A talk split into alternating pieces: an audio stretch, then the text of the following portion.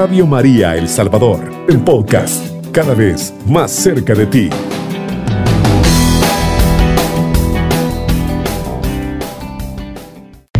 Buenas noches a todos ustedes, queridos hermanos y hermanas de Radio María. Soy Monseñor Osvaldo Escobar y con gusto les voy a transmitir este programa de espiritualidad teresiana, espiritualidad que a lo mejor no conoce usted o que algunas cosas tal vez no les logre comprender mucho porque a nivel espiritual caminamos de otra manera a veces o la falta de, eh, de acercarnos a maestros espirituales profundos nos ha llevado a estar navegando de aquí para allá, pero no tener claro un rumbo espiritual.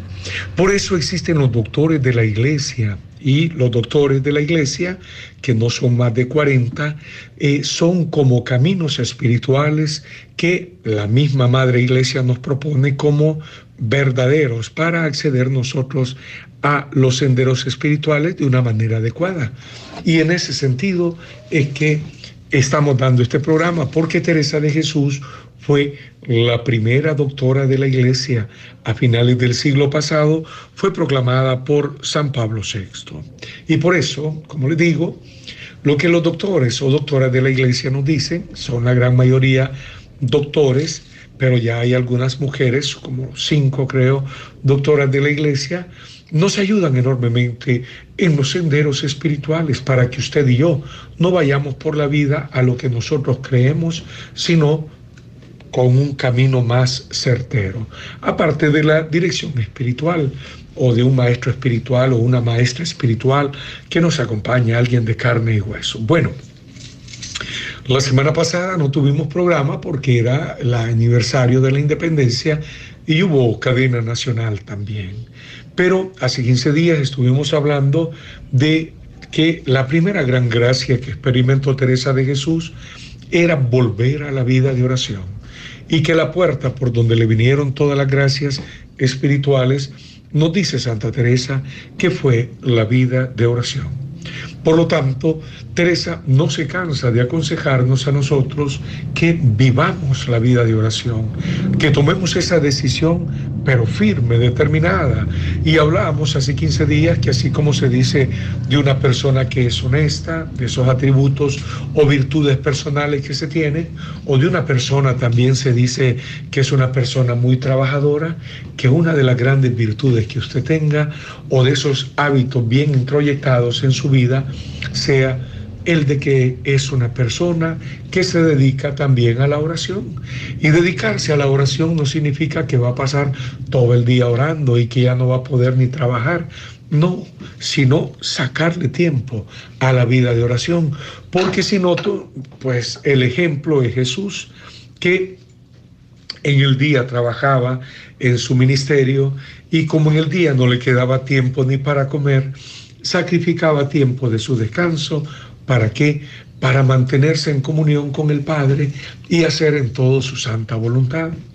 Cuando hace no sé ni cuánto tiempo ya iniciamos este programa de espiritualidad teresiana, allá dijimos que la finalidad de la vida de oración era hacer en todo la voluntad de Dios.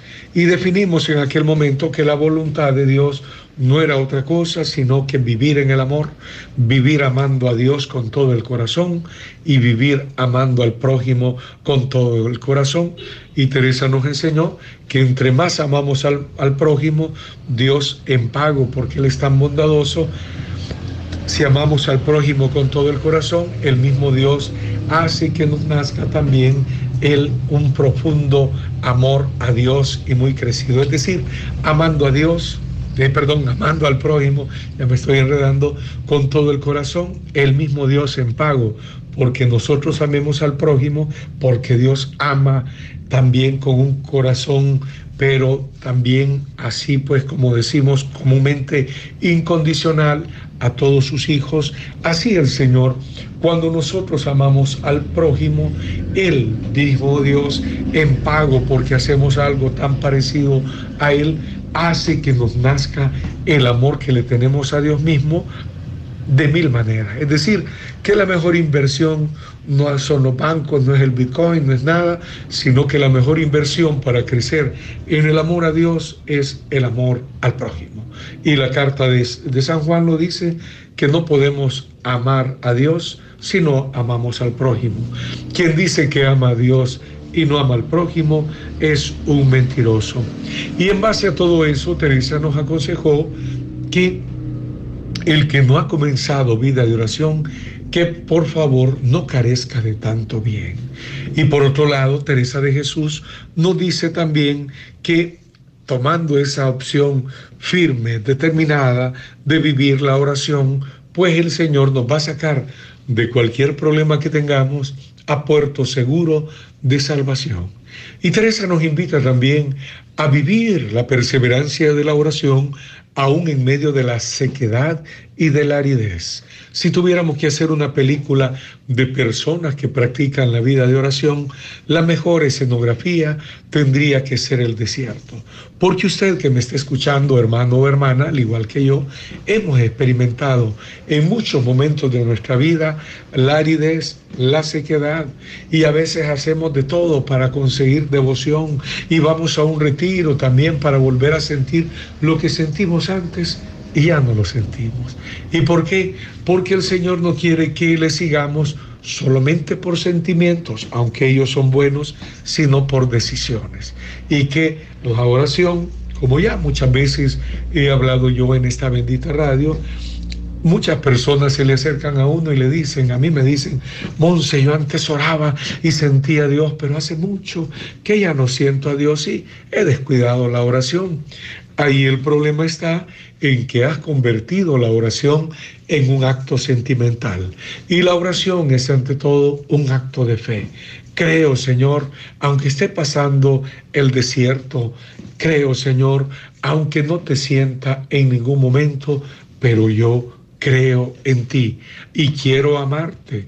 No te siento, Señor, siento que estás jugando escondelero conmigo, pero quiero creer y quiero estar contigo. Quiero ser tu discípulo y quiero no solo tu discípulo, sino que tu discípulo, tu discípula amada, y quiero estar contigo. Quiero amarte aunque me cuesta, porque el corazón está lleno de egoísmo. Y Teresa dice que en este camino de oración, si bien es cierto, el Señor nos va a sacar a puerto seguro, pero vamos a ir con un vaivén por ahí y, ahí, y por allá. Y por males que hagamos, dice Santa Teresa, la persona que ha iniciado la vida de oración, no la deje. Aunque cometa pecados, no la deje.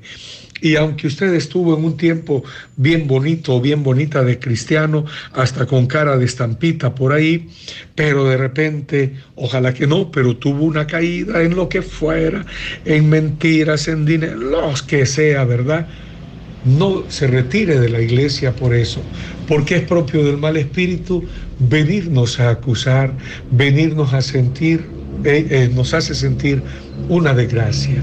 Y el Señor que nos dice, yo te perdono, yo te amo, yo soy como el padre del hijo pródigo, que aunque hayas hecho, como dicen los jóvenes, las peores regadas o las peores metidas de pata, yo sigo creyendo en ti y yo te sigo amando. Entonces Teresa experimentó eso y por eso nos invita a ser perseverantes aún en medio de la sequedad y de la aridez y no es nada bueno que nosotros por eso dejemos la vida de oración. Y dice Teresa de Jesús una vez, le reclama al Señor porque ella está en una aridez, en una sequedad tremenda en la vida de oración ella que es maestra de espirituales y llegó a experimentar lo más grande que se puede experimentar a nivel espiritual aquí en la tierra, pero el Señor también, porque voluntad de Dios muchas veces que estemos en esa aridez. Ella retaba al Señor, Señor, esto que estás haciendo conmigo no está bien. Si yo me pudiera esconder de vos, le dice Teresa, era lenguaje de su tiempo, como tú te escondes de mí, te aseguro que si yo me pudiera esconder de vos como tú te escondes de mí, por el amor que tú me tienes a mí, te aseguro que no soportarías. No soportarías, en otras palabras, estar sin tu Teresa de Jesús. Pues también yo, Señor, y le hace esos reclamos amorosos al Señor, diciéndole, me parece que estás siendo ingrato. Tú sí te escondes de mí, pero yo no me puedo esconder de ti. Tienes la delantera, pero no hagas eso conmigo, Señor, porque si yo me pudiera esconder de ti como tú te escondes de mí, no lo aguantarías tú, Dios, por el amor que me tenés. Eso es haber experimentado el gran amor y la gran bondad de Dios, pero a la vez también es la experiencia de aridez y de sequedad que muchos santos viven. Y a veces hay personas que van de retiro a querer gozarse y experimentar.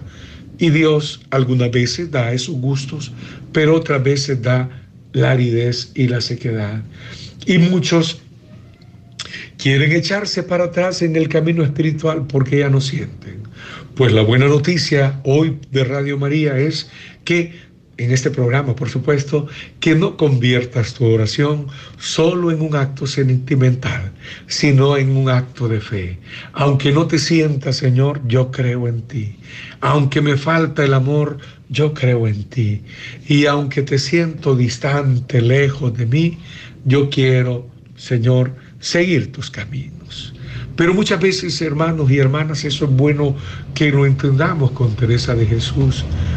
La aridez que sientes con Dios en muchas ocasiones es una aridez que sientes también con las personas con las cuales convives. Como que llega un momento en que nada ni nadie nos consuela. ¿Eso por qué? Es porque Dios lo permite. Pero bueno, de eso hablaremos también más adelante cuando llegan unos momentos de la noche oscura. Pero a veces suele suceder, queridos hermanos y hermanas, que entre más quieren experimentar a Dios, como que Él más huye. Y es como que pareciera que el Señor estuviera jugando escondelero con cada uno de nosotros. ¿Y por qué lo hace Dios? Porque entre más se nos esconde, nosotros más lo buscamos. Y entre más lo buscamos, Él va haciendo que nosotros lo busquemos mucho más y sin darnos cuenta, terminamos en grandes profundidades de fe y de oración que si nos hubiéramos quedado solo en lo sensible, no hubiéramos logrado llegar a experimentar. Por eso, la aridez y la sequedad es buena noticia también en la vida espiritual cuando nosotros no nos echamos para atrás y a pesar de que no sintamos mayor cosa y que más bien sintamos hasta aburrimiento en la oración, pero estarnos ahí estarnos ahí, porque no siempre que usted está con las personas que ama, con el esposo, con la esposa, con la novia, con el novio, es de que todo momento tiene que estarse abrazando y besándose. No, no. Usted está ahí con el otro y a veces hasta viendo la televisión juntos, a veces usted viendo su teléfono, la otra persona barriendo, planchando, pero se están amando. El hecho de que usted no sienta no significa que Dios no le esté amando o que usted no esté amando a Dios, pero lo bueno es de que usted, a pesar de la aridez que experimente, esté dedicándole el tiempo a Dios y no haga depender su vida de oración de que hoy tengo ganas o no tengo ganas. Es cierto, a veces se ha trabajado mucho, que lo único que se le puede ofrecer a Dios es nuestro descanso. Yo jamás ponerme como ejemplo, pero a veces he tenido una jornada de trabajo tan llena que voy a, despedirme del Señor en la capilla y ¿qué va a hacer? Medio digo un Padre nuestro y estoy dormido. Así es, entonces hay momentos que por el cansancio, queridos hermanos, hay que ofrecerle al Señor nuestro descanso. No se martirice, usted intente sacarle tiempo a la oración su descanso, pero si un día no puede y aunque quiera, pero algunos quieren a fuerza de rigor estarse ahí en la oración, no, ofrézcale también su descanso a Dios, que eso es una alabanza también para Él y eso es una gran bendición. Los pecadores también están invitados a orar, eh, porque la oración no es para buenos. Incluso la comunión, como nos ha dicho nuestro amadísimo Papa Francisco, la comunión no es un premio para los buenos y un castigo para los malos. No, ¿verdad? Jesús tenía otras pretensiones. Y bueno, pero de eso se hablará en otra ocasión. Hay tanto que hablar y les pido disculpas porque conecto con tantos temas. Vamos a irnos a la primera pausa musical y vamos a volver con ese deseo de vivir la vida de oración.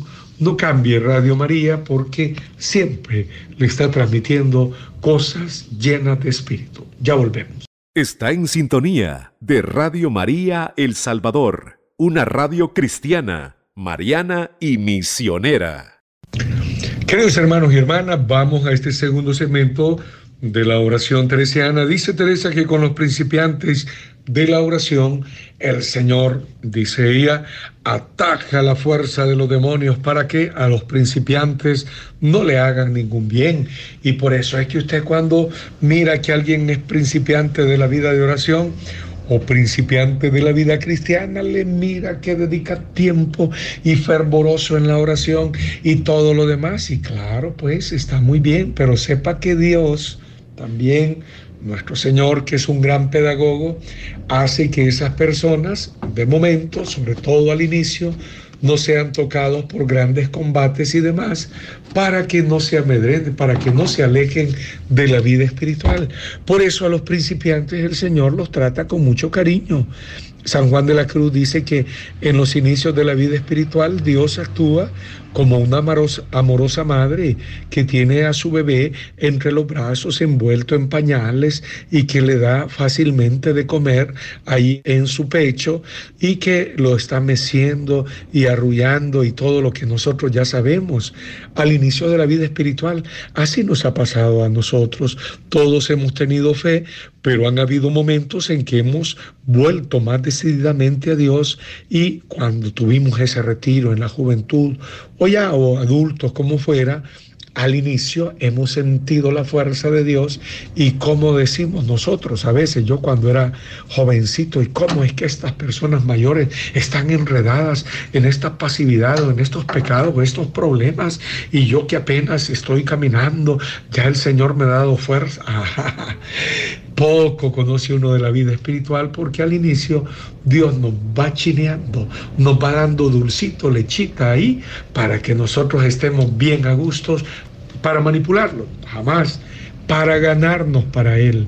Dios sabe que si no utiliza esos medios con nosotros, yo les puedo contar que los inicios de mi vida de oración, después que hice el retiro de renovación en el Espíritu, o bueno, de bautismo en el Espíritu, allá por el año creo que 83 fue más o menos, 84 en todo caso, pues yo iba a la oración y yo sentía un montón de cosas.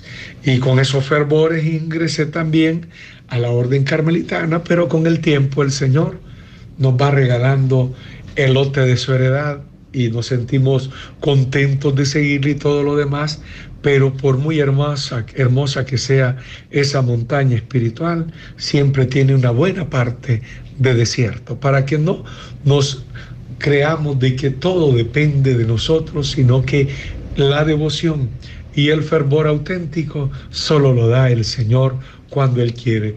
Nosotros a disponernos, a seguir orando y cuando el Señor quiera dar un consuelo, Bendito sea Dios. Y cuando nos quieran mantener en la aridez y en el desierto, bendito sea Dios también. Pero no olvidar pues que a los principiantes de la vida espiritual, el Señor los trata como a sus niños bonitos o a sus niñas bonitas. Siempre nos trata con amor, pero con el tiempo nos va dejando que nosotros nos vayamos poniendo en pie. Y San Juan de la Cruz nos dice, que es propio de los niños estar en el pecho de su madre y chineados, pero que cuando la madre también se goza de ver cuando su hijo comienza o su hija comienza a caminar. Aquí en nuestra cultura le llamamos cuando el hijo y la hija, el niñito o la niñita, comienzan a ser solitos, decimos, es decir, como queriendo caminar solitos. Y entonces hay una gran alegría cuando ya da los primeros pasos y cuando ya se mira que el niño comienza o la niña comienzan a, a, tener cierta ya independencia. Claro, pero al inicio cuando la madre yo no lo recuerdo, ¿verdad? En mi caso, pero seguramente cuando la madre lo baja uno a la tierra para que camine, a uno no, uno quisiera estar siempre chineadito ahí y bien comodito, pero Dios también, como la amorosa madre, sabe que nos tiene que poner a caminar y que ese camino que hemos de ir haciendo debe de ser en pura fe y aunque nunca nos falte el amor de Dios, pero muchas veces Él quiere vernos si a pesar de que nos da la sequedad, nosotros seguimos adelante. Así que Dios hace todo lo posible al inicio de nuestra vida espiritual de atraernos. Y como ya hemos dicho, es Él el que nos atrae. Algunos dicen con soberbia, cuando yo me convertí al Señor, no, el Señor ha ido posibilitando un montón de canales, un montón de acontecimientos y sucesos para que nosotros lleguemos a los pies del Señor. Pero el que ha propiciado todo, el que ha iniciado este camino, ha sido nuestro mismo Señor. Entonces, la primera gran gracia del Espíritu de Dios para Teresa de Jesús y para cada uno de nosotros, además de toda la fe, es la vuelta a la vida de oración. Podríamos decir, disculpen la expresión tal vez fea, que la oración es como masticar el Evangelio. Así como lo oye. Nosotros en la Eucaristía lo oímos y nos ayuda por aquí y por allá. Pero yo le pido a usted, hermano y hermana que me esté escuchando, que a la hora de ir a orar siempre tenga un texto bíblico de los evangelios, por supuesto, eso le va a ayudar mucho. Y siempre mire noticias, por favor, o lea noticias, porque además de la palabra de Dios, que fue encarnada en una situación concreta, también la realidad de hoy, ahí el Señor está encarnado en esa situación concreta que seguimos viviendo con los ires y venires, con todo lo que existe en el mundo. Nos vamos a la segunda gran moción del buen espíritu. La primera ha sido la vuelta a la vida de oración. Procurar la vida de oración es la primera gran gracia, según el Espíritu que animó a Teresa de Jesús. Nos vamos a la segunda y la segunda moción del Gran Espíritu es que a medida que usted va profundizando en la vida de oración, usted va descubriendo que no está vacío en lo interior. Santa Teresa dice, no está hueca en lo interior, es decir, que estamos habitados por la presencia del Señor. Y Teresa le gustaba orar mucho con los evangelios, aunque no los podía leer mucho porque no estaba permitido, pero sí se representaba a Cristo en todos los momentos de oración, que lo tenía a un lado, que lo tenía al lado derecho, al lado izquierdo, pero llegó un día gozoso en que ella, ese Cristo que ha meditado exteriormente, resulta que lo descubre que está también dentro de ella. Y así es como también San Agustín lo descubrió. Tarde te amé, oh hermosura tan nueva y tan antigua, tarde te amé. Y dice San Agustín que vino a encontrar al Señor que buscaba dentro de él mismo. Y San Juan de la Cruz nos dice que la presencia de Dios está en todo, solamente que está escondida, nos dice San Juan de la Cruz, y que si nosotros la deseamos encontrar, hemos de escondernos dentro de nosotros mismos. En el fondo, Juan de la Cruz lo que está diciendo es, ¿quieres descubrir esa presencia de Dios dentro de ti? Métete dentro de ti.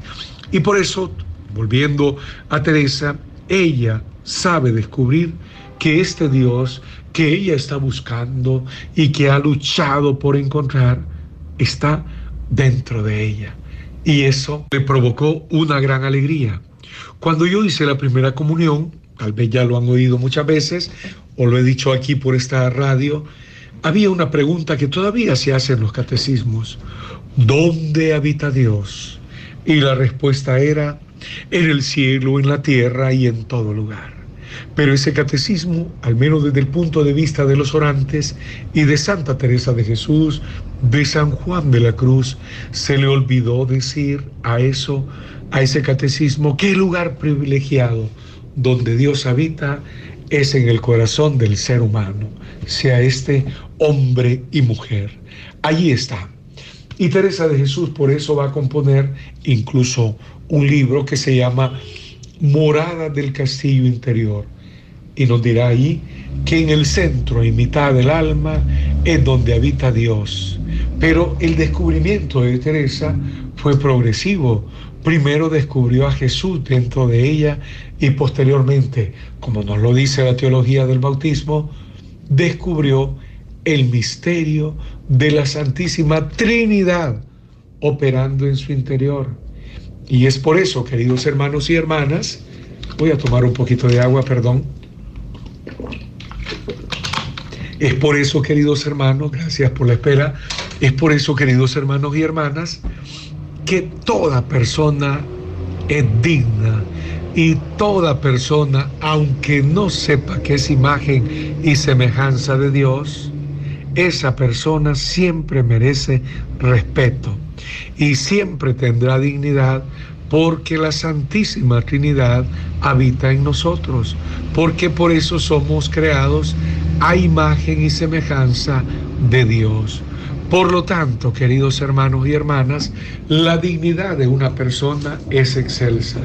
Se dé cuenta ella o no se dé cuenta esa persona, esté a lo mejor en los pecados más horrendos que pueda estar o haciendo las maldades más grandes que puede hacer, y aunque nos cueste creerlo, cada persona es presencia de Dios y presencia de la Santísima Trinidad. Lo que pasa es que nosotros nos llevamos mejor con el Santísimo Sacramento en las horas santas. Ahí quemamos incienso y todo lo demás, y todo eso es bueno, y ojalá lo hagamos más todavía. Pero también con la misma fe hay que saber descubrir la presencia de Dios también en los pobres, en los enfermos, en los drogadictos, en los borrachos, en los indigentes, porque nos dijo Jesús que cada vez que hacemos algo en favor de ellos, lo estamos haciendo a Él mismo. Y cuando no hacemos nada en favor de ellos, también se lo hemos dejado de hacer a Él, porque ellos también son presencia de Dios. Y ahí está el Señor. Y el Señor en los que están en pecado grave siempre mora o habita, está en lo interior. Esto se le llama inhabitación trinitaria, es decir, que el Padre y el Hijo y el Espíritu Santo, por medio del bautismo, viven dentro de nosotros. Pero también es cierto que a veces viven incómodamente debido al gran lastre de pecado que llevamos en nuestro interior y por eso viven incómodamente. Pero sea el gran pecador, el campeón del pecado o la campeona de pecado en el mundo, esa persona siempre es digna, porque la presencia de Dios está en esa persona. Y aunque tú detestes, a lo mejor, ojalá que no, a esa persona que a lo mejor ahorita se están recordando de alguien por el cual o por la cual tienen esos sentimientos, esa persona es hija de Dios. Y esa persona es amada por Dios como Dios te ama a ti. Y esto es lo escandaloso para unos, que algunos, como los fariseos, se siguen sintiendo mejor que los demás. Tal vez, querido hermano y hermana, tú no hayas caído en los pecados que otros han caído, pero no se debe a que tú eres la gran cosa, sino a que el Señor ha tenido misericordia de nosotros, ha tenido misericordia de ti. Santa Teresita del Niño Jesús, patrona universal de las misiones, si el Señor no le hubiera prevenido de los pecados graves, ella hubiera llegado a ser la pecadora más grande de este mundo. Fíjese, esta santita escribió una obra que se llama Historia de un alma y ella dice que si el Señor no le hubiera prevalecido, es decir, que no le permitió que experimentara los grandes pecados, ella hubiera sido la más grande pecadora y hubiera estado sentada, dice ella que es una monja virgen santa y todo lo demás, pues que ella hubiera estado sentada a la mesa de los grandes pecadores. Querido hermano y hermana, usted y yo somos de la misma materia prima. Y en nosotros hay o la materia para un gran santo o una gran santa, o la materia para un gran pecador. Si tú no has caído en los vicios, en la droga, en el adulterio, en tanta cosa, no se debe que tú eres un supercristiano, sino que Dios te ha prevenido, ha hecho que esos pecados no toquen tu vida, porque si no, saber dónde estuvieras. Y yo lo digo para mí y no para jactarme jamás. Si yo en mi juventud hubiera probado la marihuana, la droga, pues saber dónde estaría. Pero Dios, que ha tenido misericordia de mí, seguramente nunca me permitió esas cosas para que yo le sirviera, porque Él sabe la debilidad de cada uno de nosotros. Vamos a la segunda pausa. Está en sintonía de Radio María El Salvador, una radio cristiana, mariana y misionera. Queridos hermanos y hermanas, la segunda moción de el Espíritu de Dios en la vida espiritual, lo hemos dicho en el segmento anterior, es descubrir la inhabitación trinitaria, es decir, la presencia de un Dios Padre, Hijo y Espíritu Santo que vive dentro de nosotros, pero que cuando estamos en gracia está resplandeciente esa luz, dice Santa Teresa, y que cuando estamos en pecado es como que a una luz muy grande le echáramos un manto negro. Entonces, la luz está por dentro, pero lo que la cubre no deja que la luz resplandezca como debería de resplandecer. Entonces, esa inhabitación trinitaria le acompañó a Teresa siempre y fue el gran crecimiento en su vida espiritual. Por eso usted, querido hermano y hermana, no piense que el Dios que busca está fuera de usted. El Dios que busca es cierto, ahí está fuera, en la naturaleza, en el campo, en el Santísimo, en la Eucaristía, pero ese Señor mora, vive, habita dentro de usted. Y por eso, Teresa, eh, en otro momento, otro día, vamos a seguir escuchando un canto que dice de Teresa, compuesto por lo que escribe Teresa, que el alma es de cristal, castillo luminoso, perla oriental, y que el alma es un palacio real con inmensas moradas, es decir, en el interior, si New York o cualquier ciudad es una ciudad grandísima, sin duda alguna es más grande ese espacio de interioridad que nosotros llevamos. Interioridad en, en, la cual el centro de toda ella es la presencia viva de la Santísima Trinidad en cada uno de nosotros. Por eso quiere hacer el viaje más espectacular de su propia vida, quieres llegar al lugar más lejos de todo y que a la vez es el lugar más cercano, métase dentro de usted mismo en la vida de oración y allí va a encontrar de todo un poco. Se va a conocer por dentro como nunca y si sigue buscando con dedicación, va a encontrar esa presencia de Dios. Solamente que tiene que tener esa búsqueda sincera en el interior de su corazón en el interior de su alma, de su propia vida, de ese Dios. Así que Teresa descubre esa presencia de Dios, pero no como que fuera un cuadro de un santo, una santa colgado ahí en la pared de una casa o en una, en una iglesia, no. Descubre esa Santísima Trinidad operando, viva, no como se le pinta así en los cuadros, sino que una Trinidad viva que impulsa la vida de Teresa, que le lleva a grandes conquistas y a grandes luchas. Y eso que Teresa experimentó en ella no es un privilegio solamente para ella, sino que es para todo cristiano y para toda cristiana. Ahí en su interior está esa presencia bendita del Señor. Mire qué grandioso que usted sepa que a pesar de lo que le digan de cómo es usted, bonito, fellito, chiquito, grande, negro, blanco, amarillo, qué sé yo, cómo lo tratan o cómo se trata usted mismo o usted misma, sepa que dentro de usted está esa presencia de Dios y que aunque esté en pecado, Dios no puede faltarle a su propia vida.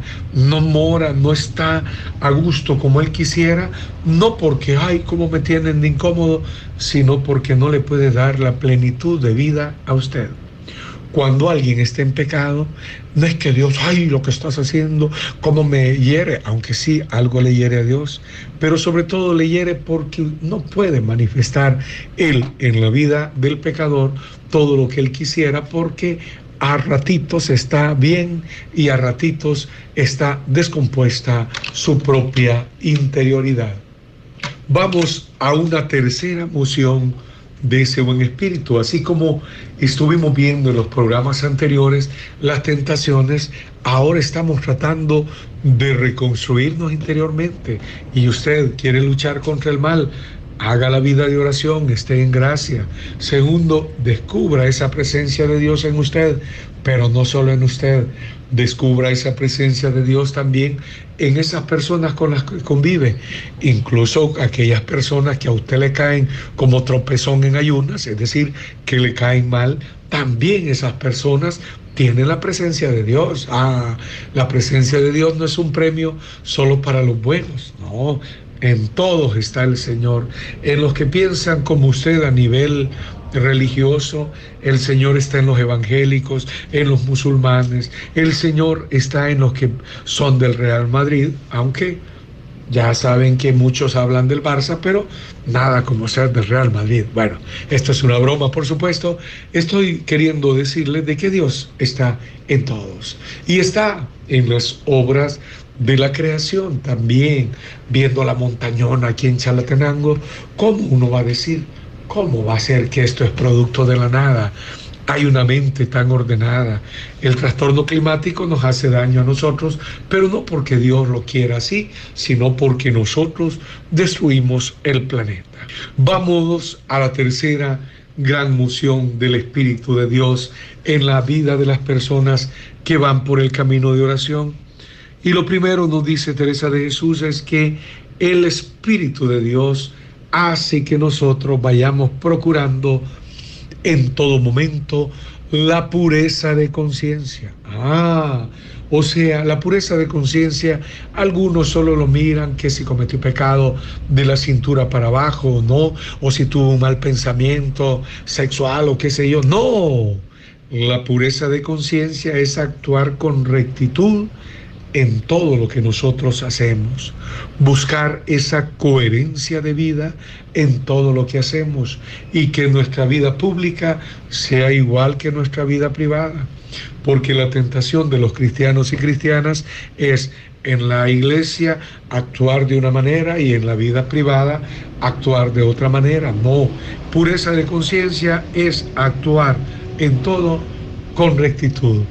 Y dice Teresa de Jesús, que la primera piedra de la oración es la recta conciencia, es decir, vivir nuestra vida como Dios quiere que la vivamos, porque por eso dice Teresa que cuando vamos a hacer la oración, lo primero es decir la confesión de nuestros pecados. No es que todos los días nos vamos a confesar, sino confesar ante Dios antes de iniciar la vida de oración, o sea, es tomar conciencia de nosotros mismos, de lo que llevamos dentro, de lo que hemos hecho y de lo que no hemos hecho. Yo quiero decirle que a mí me sucede que a veces voy a la oración y me doy cuenta que actué mal, que hice mal, que no tuve en cuenta la susceptibilidad de una persona, que atropellé alguna cosa, no una persona, ni Dios lo quiera, que atropellé, es decir, en mi, con mi actitud a otra persona más humilde, sencilla, porque a mí me gusta definir las cosas, pam, pam, pam, así, rápido. Es la psicología masculina, dicen de rápido, bueno, ¿qué tenemos y qué no tenemos? ¿Cómo decidimos esto aquí y allá? Y tal vez algunas personas quieren explicar algo y yo ya decidí y no dejé que el otro dijera una palabra. Ah, allí. Entonces, a mí, como dice Teresa de Jesús, la oración es la atalaya desde donde se ven verdades. La atalaya era un faro alto para indicarle a los barcos que no se acercaran a un pedrero por ahí, un arrecife o algo así, para que no fueran a destruirse la nave. Entonces la oración es esa atalaya, es como un microscopio la oración, donde nosotros vamos a tomar conciencia de nosotros mismos y vamos dándonos cuenta de que, ah, no me di cuenta que la regué, como dicen los jóvenes, disculpen mi lenguaje tan juvenil, que cometí un error sin darme cuenta. O a veces me sucede a mí que cuando me despierto en la noche o en la madrugada, me cayó el 20 de algo, cayó el 20, es decir, caigo en la cuenta de algo que no estuvo bien o no hice bien. Bueno, pero hay mucho hablar de mí. A lo que voy es que Teresa de Jesús también nos dice lo mismo, que la oración es la atalaya para ver verdades. Allí Teresa descubría su verdadero actuar y usted también, siempre cuando vaya a la oración, analice cómo ha estado su relación con Dios, su relación con el prójimo y la relación también con usted mismo, porque usted tiene que ser amigo de usted mismo. Y si usted se maltrata a sí mismo, va a andar maltratando a todos los hijos de Dios y a todas las hijas de Dios también, porque uno trata a los demás como se trata a sí mismo. Bueno, entonces la pureza de la conciencia. Y dice Teresa de Jesús que ella para los males que tuvo, sus desvíos afectivos, como ya hemos hablado varias veces en estos programas, que ella dijo, si no procuro limpieza de conciencia, nunca voy a salir de mis enredos. Y eso es lo que se aconseja. Cuando alguien tiene una debilidad, un pecado, cae en esto, en lo otro, ir procurando en todo limpieza de conciencia, confesarse, sí, cuando es necesario, hágalo. Y algunas personas para poder salir de los atolladeros en que están, se les recomienda que se confiesen habitualmente, aunque les dé vergüenza, aunque digan vengo a confesarse de lo mismo, no se preocupe, porque aunque el pecado sea el mismo, la gracia es nueva. La gracia que usted recibe para seguir luchando contra el mal contra el mal que le domina a veces y contra el pecado que también le domina a veces. Por eso, la primera piedra es la, recta conciencia. Y Teresa llegó a entender que ella no, nunca iba a salir de las cosas que le atormentaban si no procuraba en todo su recta conciencia. Tal vez este consejo nos puede ayudar también a nosotros e ir por la vida no tolerándonos cosas, eh, suciedades. Yo me fijo que a alguien le duele la cabeza, ahí está tomando la pastilla, pero cometió un pecado, un pecadote y como que sin nada. Sepa usted que así como hay enfermedades de cuerpo, hay enfermedades también de alma. Y si usted comete pecados, se enoja, dice mentiras, manipula, qué sé yo, cualquier cosa que suceda, esa es también una enfermedad de su interioridad y tiene que ver cómo la resuelve. Si usted está lleno de soberbia, busque la medicina porque es una enfermedad de su alma. Así como el cuerpo se enferma, el alma también se enferma en muchas ocasiones y esos pecados que cometemos son verdaderamente enfermedades, queridos hermanos y hermanas, enfermedades espirituales. Es ese hombre viejo que nos dice San Pablo que tiene que ser renovado a fuerza del Espíritu Santo. Así es, hermanos. Entonces, eh, volvemos al punto, es la pureza de conciencia. Procurar tener limpia conciencia y humildad y menosprecio de todas las cosas del mundo, nos dice Santa Teresa. Y ella está completamente convencida que lo primero que va dando Dios cuando nos va sacando de pecado es ponerle en seguridad de conciencia, que no es poco bien. Es decir, hay algunas veces que se anda temeroso si esto fue pecado o no aquí y allá, pero a medida que usted crece espiritualmente, el Señor le va dando una seguridad de conciencia. Así que para todos los que me escuchan en este programa que está por finalizar, le invito a usted que si quiere crecer en la vida espiritual, si quiere ser más agradable al Señor y agradable a los hermanos, pues procure en todo vivir de acuerdo a una rectitud de conciencia. Esto se le llama también recta intención y se le llama también vivir una vida con coherencia. Será imposible para usted, para mí, querer crecer espiritualmente sin procurar esta rectitud en la vida. Solamente las personas valientes saben darse cuenta de que no siempre actúan con rectitud. Y como alguna vez les he dicho, algunos irían a la guerra, harían cosas heroicas por los demás y por la patria, por qué sé yo, pero no son rectos en su propia vida, porque tienen un montón de bemoles o parecen un pañuelo. En unas cosas son sumamente heroicas, pero en otras cosas son sumamente también frágiles y hacen pacto con su debilidad, su mediocridad o sus pasiones. Entonces, muy valientes para unas cosas, pero terriblemente acobardados para otras. Y el Señor hoy concluyó ya este programa, nos pide que en todo procuremos la rectitud de conciencia. Estás casado, vive tu rectitud matrimonial. Sos soltero, vive tu soltería. Sacerdote, religioso, religiosa, vive tu vocación con rectitud, que el Señor no nos pide que hagamos milagros, pero sí que vivamos de acuerdo a esa rectitud de conciencia. Ha sido un gusto para mí estar con ustedes. Concluimos con la oración de Santa Teresa. Nada te turbe, nada te espante. Todo se pasa. Dios no se muda. La paciencia todo lo alcanza. Quien a Dios tiene, nada le falta. Solo Dios basta. Y que le bendiga el Dios Todopoderoso que es Padre, Hijo y Espíritu Santo. Amén. Cubriendo todo El Salvador. Radio María 107.3 FM.